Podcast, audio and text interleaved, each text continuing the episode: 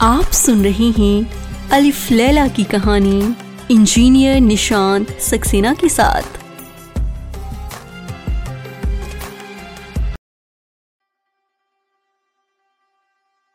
आइए सुनते हैं नूरुद्दीन अली और बदरुद्दीन हसन की कहानी का दूसरा भाग।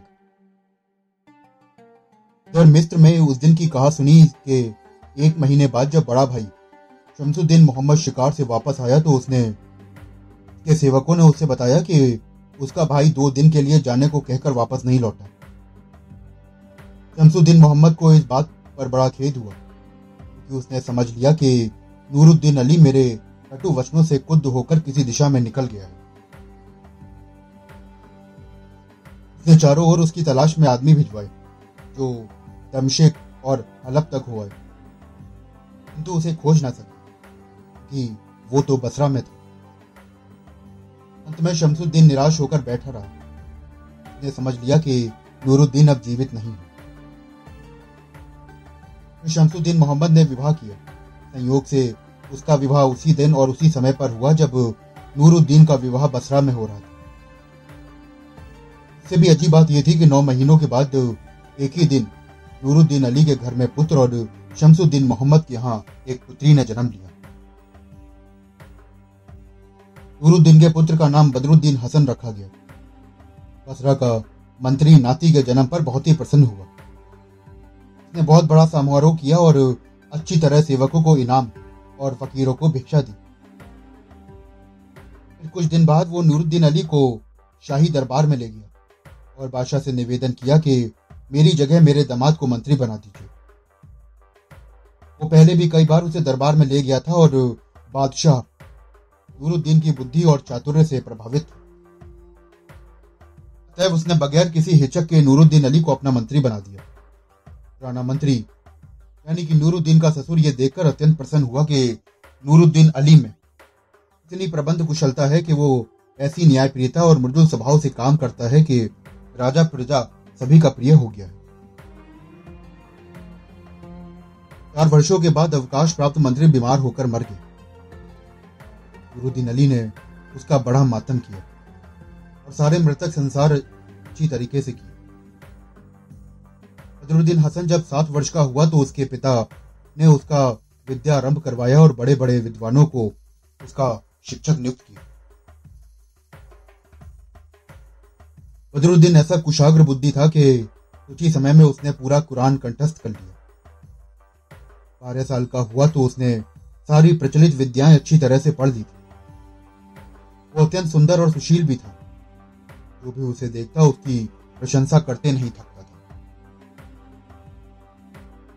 एक दिन नूरुद्दीन अली अपने पुत्र को राज दरबार में ले गया।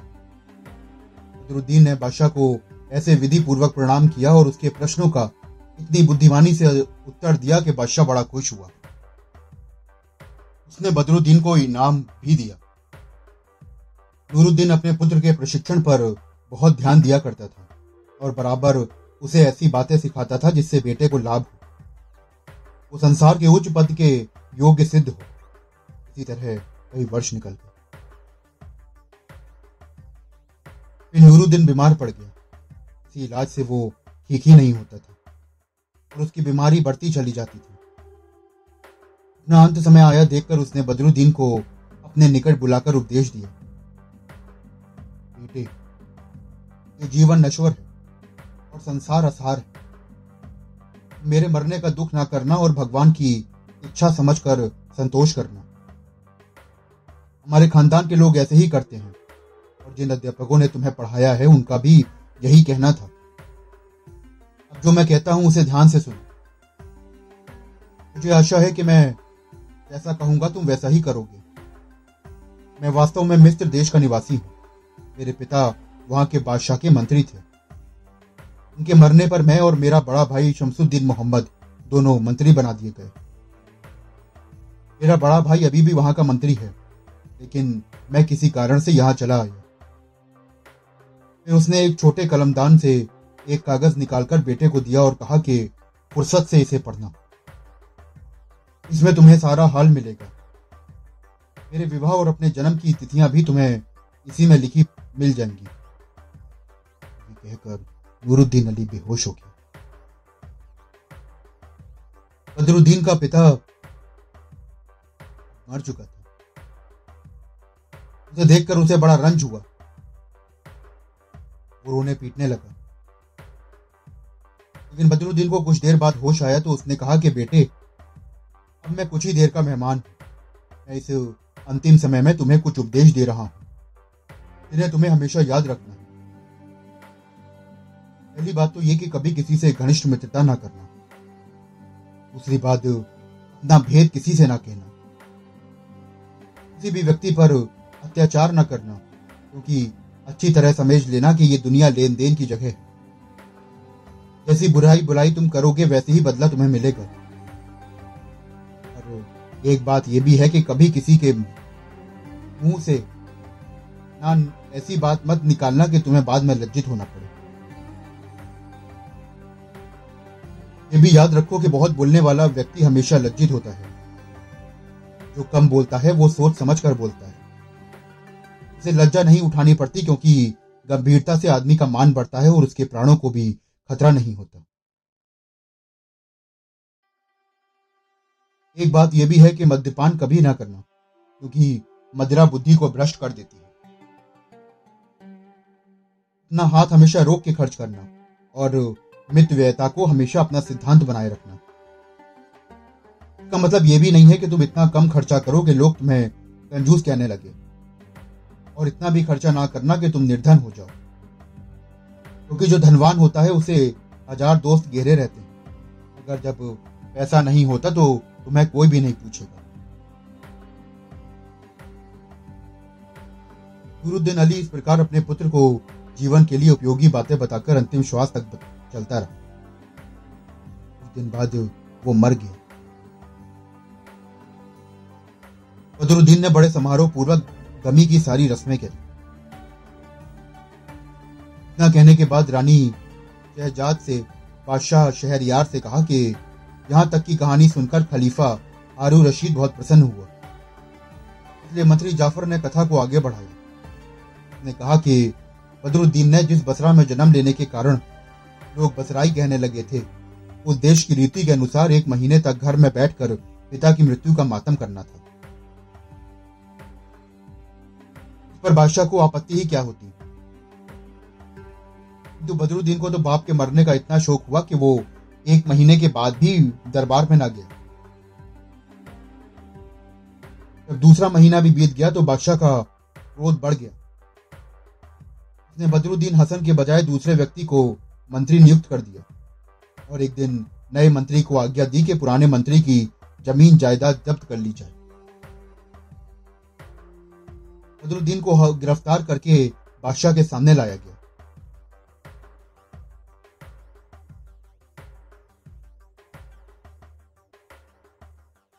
नया मंत्री सिपाहियों की एक टुकड़ी लेकर जब बदरुद्दीन के घर चला तो बदरुद्दीन के गुलाम ने यह देख लिया। और दौड़कर अपने स्वामी के निकट गया। गुलाम ने कहा कि कुछ अधिक कहने सुनने का अवसर नहीं है। बादशाह ने आपकी संपत्ति को जब्त करने और आपको गिरफ़्तार करने का आदेश दिया। नया मंत्री राजमहल से सिपाही लेकर चल चुका है। ये सुनकर घबरा गया। और बोला कि कुछ रत्न और रुपया पैसा तो ले लूँ। गुलाम ने कहा कि कुछ ना लीजिए। सिर्फ़ अपनी जान लेकर निकल जाइए, क्योंकि मंत्री का किसी भी क्षण यहाँ पर आना हो सकता है। ये सुनकर बदरुद्दीन पैदल जा रहा था। इसलिए उसने कब्रिस्तान पहुँचते पहुँचते सूरज डूब गया। वो अपने पिता की लंबी चौड़ी कब्र पर पहुँचा, जहाँ वो दफन था। ये कब्र नूरुद्दीन ने अपने जीवन काल में ही बनवा ली थी। वो कब्र पर जाकर बैठा ही था कि उसकी एक यहूदी व्यापारी से भेंट हुई। यहूदी ने बदरुद्दीन को पहचाना और कहा कि आप यहाँ पर कैसे आए? बदरुद्दीन ने कहा कि मैंने स्वप्न में अपने पिता को देखा था। तो नाराज़ होकर मुझसे कह रहे थे कि तू मुझे बिल्कुल भूल गया है। मुझे दफन करने के बाद में मेरी कब्र पर भी नहीं आया। इसलिए मैं परेशान होकर तुरंत यहाँ पर आ गया। यहूदी को उसकी बात पर विश्वास न हुआ और वो समझ गया कि बदरुद्दीन किसी मुसीबत में है। उसने कहा कि आपको शायद नहीं मालूम कि आपके पिता ने व्यापार में जो भी पैसा लगाया था। कई जहाजों पर उनका हज़ारों दिनार का माल लदा हुआ है और वे जहाज़ व्यापार यात्राओं पर हैं। आपके पिता मुझ पर बड़े कृपालु थे और मैंने उनको अपने आप को उनका सेवक समझा। अब उस माल के मालिक आप हैं। चाहे तो अपने पहले जहाज़ के माल को मेरे हाथ बेच दें और मैं छह हज़ार मुद्राओं में उन्हें खरीद लूँगा। बदरुद्दीन के पास तो कानी कौड़ी भी ना थी। उसने इन मुद्राओं को भगवान को की देन समझा और सौदा मंजूर कर लिया। यहूदी ने कहा कि अच्छी तरह सोच लीजिए एक हज़ार मुद्राएँ देकर मैं आपके पहले जहाज़ के माल का स्वामी हो जाऊँगा। चाहे माल कितने का भी हो, क्या आप ये सौदा पूरी रजामंदी से कर रहे हैं? बोला कि हाँ मैं पूरी रजामंदी से ही ये माल बेच रहा हूँ। यहूदी ने कहा कि, मालिक, मैं आपके ऊपर पूरा विश्वास करता हूँ। किंतु दूसरों को दिखाने के लिए ज़रूरी है कि आप ये क्रय पत्र लिखित रूप में मुझे दें। ये कहकर उसने कमर से बंधा हुआ कलमदान निकाला। बदरुद्दीन ने लिख कर दे दिया कि मैं बसरा पहुँचने वाले अपने पहले जहाज़ का माल, इस हाथ यहूदी के हाथ छह हज़ार मुद्राओं में बेचता हूँ। ये लिखकर नीचे हस्ताक्षर कर दिए गए। यहूदी ने वो कागज़ लिया और बदरुद्दीन को छह हज़ार मुद्रा की थैली देकर चला गया। बदरुद्दीन अब अपने पिता की कब्र से लिपट कर अपने दुर्भाग्य पर रोने लगा और बहुत देर तक रोता रहा। यहाँ तक कि वो रोते रोते सो गया। इसी अरसे में एक जिन उधर से घूमता फिरता आ निकला। बदरुद्दीन का सुंदर रूप देखकर उसे बड़ा आश्चर्य हुआ। उसने तो कभी भी इतना सुंदर मनुष्य नहीं देखा था। उसे देर तक देखने के बाद वो आकाश में पहुँचा।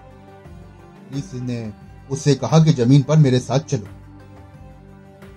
मैं वहाँ पर कब्रिस्तान पर एक ऐसा आदमी देखकर आया हूँ जिसकी सुंदरता पर तुम भी मोहित हो जाओ। ने स्वीकार किया। दोनों ज़मीन पर आए और जिन के सोते हुए बदरुद्दीन की ओर उंगली उठाकर कहा कि, क्या ऐसा सुंदर मनुष्य तुमने कहीं देखा है? हरी ने बदरुद्दीन को गौर से देखा और बोली कि वास्तव में ये तो बड़ा अत्यंत रूपवान है। किंतु मैं काहिरा में जो मिस्र की राजधानी है, एक विजितवाद देख कर आई यदि तुम इसे जानना चाहो तो बताऊँ। तो मैं कहा कि ज़रूर बताओ। बोली कि मिस्र के बादशाह का एक मंत्री है, जिसका नाम शमसुद्दीन मोहम्मद है। उसकी बीस बरस की पुत्री है, जो अतीब सुंदरी है। बादशाह ने उसके रूप की प्रशंसा सुनकर मंत्री से कहा कि इस कन्या का विवाह मेरे साथ कर दो। मंत्री ने हाथ जोड़कर कहा कि महाराज, मुझे इस अनुग्रह से क्षमा करें। कारण पूछने पर उसने कहा कि मेरा छोटा भाई नूरुद्दीन अली भी मेरे साथ आपका मंत्री था और बहुत दिन पहले वो घर छोड़कर चला गया। सुना है कि वो बसरा का मंत्री हो गया और अब वो जीवित नहीं है। लेकिन उसके यहाँ एक बेटा हुआ है जो भी होगा। फिर मंत्री ने बादशाह को एक तकरार बताई, जो उसके और उसके भाई के बीच में हुई थी। क्योंकि मैंने भाई को वचन दिया था कि मैं अपनी पुत्री का विवाह उसके पुत्र के साथ करूँगा, इसलिए मैं मजबूर हूँ। आपके लिए तो काहिरा में अमीरों की अनगिनत सुंदर कन्याएँ हैं जिससे चाहे विवाह करें। बादशाह मंत्री की बात सुनकर अत्यंत क्रुद्ध हुआ उसने कहा कि तुम मुझे इतना छोटा समझते हो कि मेरे साथ रिश्तेदारी भी ना करो। मैं तुम्हें इस गुस्ताखी की ऐसी सजा दूँगा कि तुम्हें हमेशा याद रहेगा। अब तुम्हारी कन्या एक बदसूरत गुलाम से ब्याही जाएगी। ये कहकर बादशाह ने घुड़साल में काम करने वाले एक महाकुरूप उबड़े हफ्शी गुलाम को दूल्हे की तरह सजाने का आदेश दिया। इस गुलाम का पेट भी बहुत बड़ा था और पाँव भी टेढ़े थे। मंत्री से कहा कि जाओ पुत्री के लिए गुलाम के साथ विवाह करने की तैयारी करो। मंत्री बेचारा अत्यंत दुखी मन से अपने भवन में चला गया।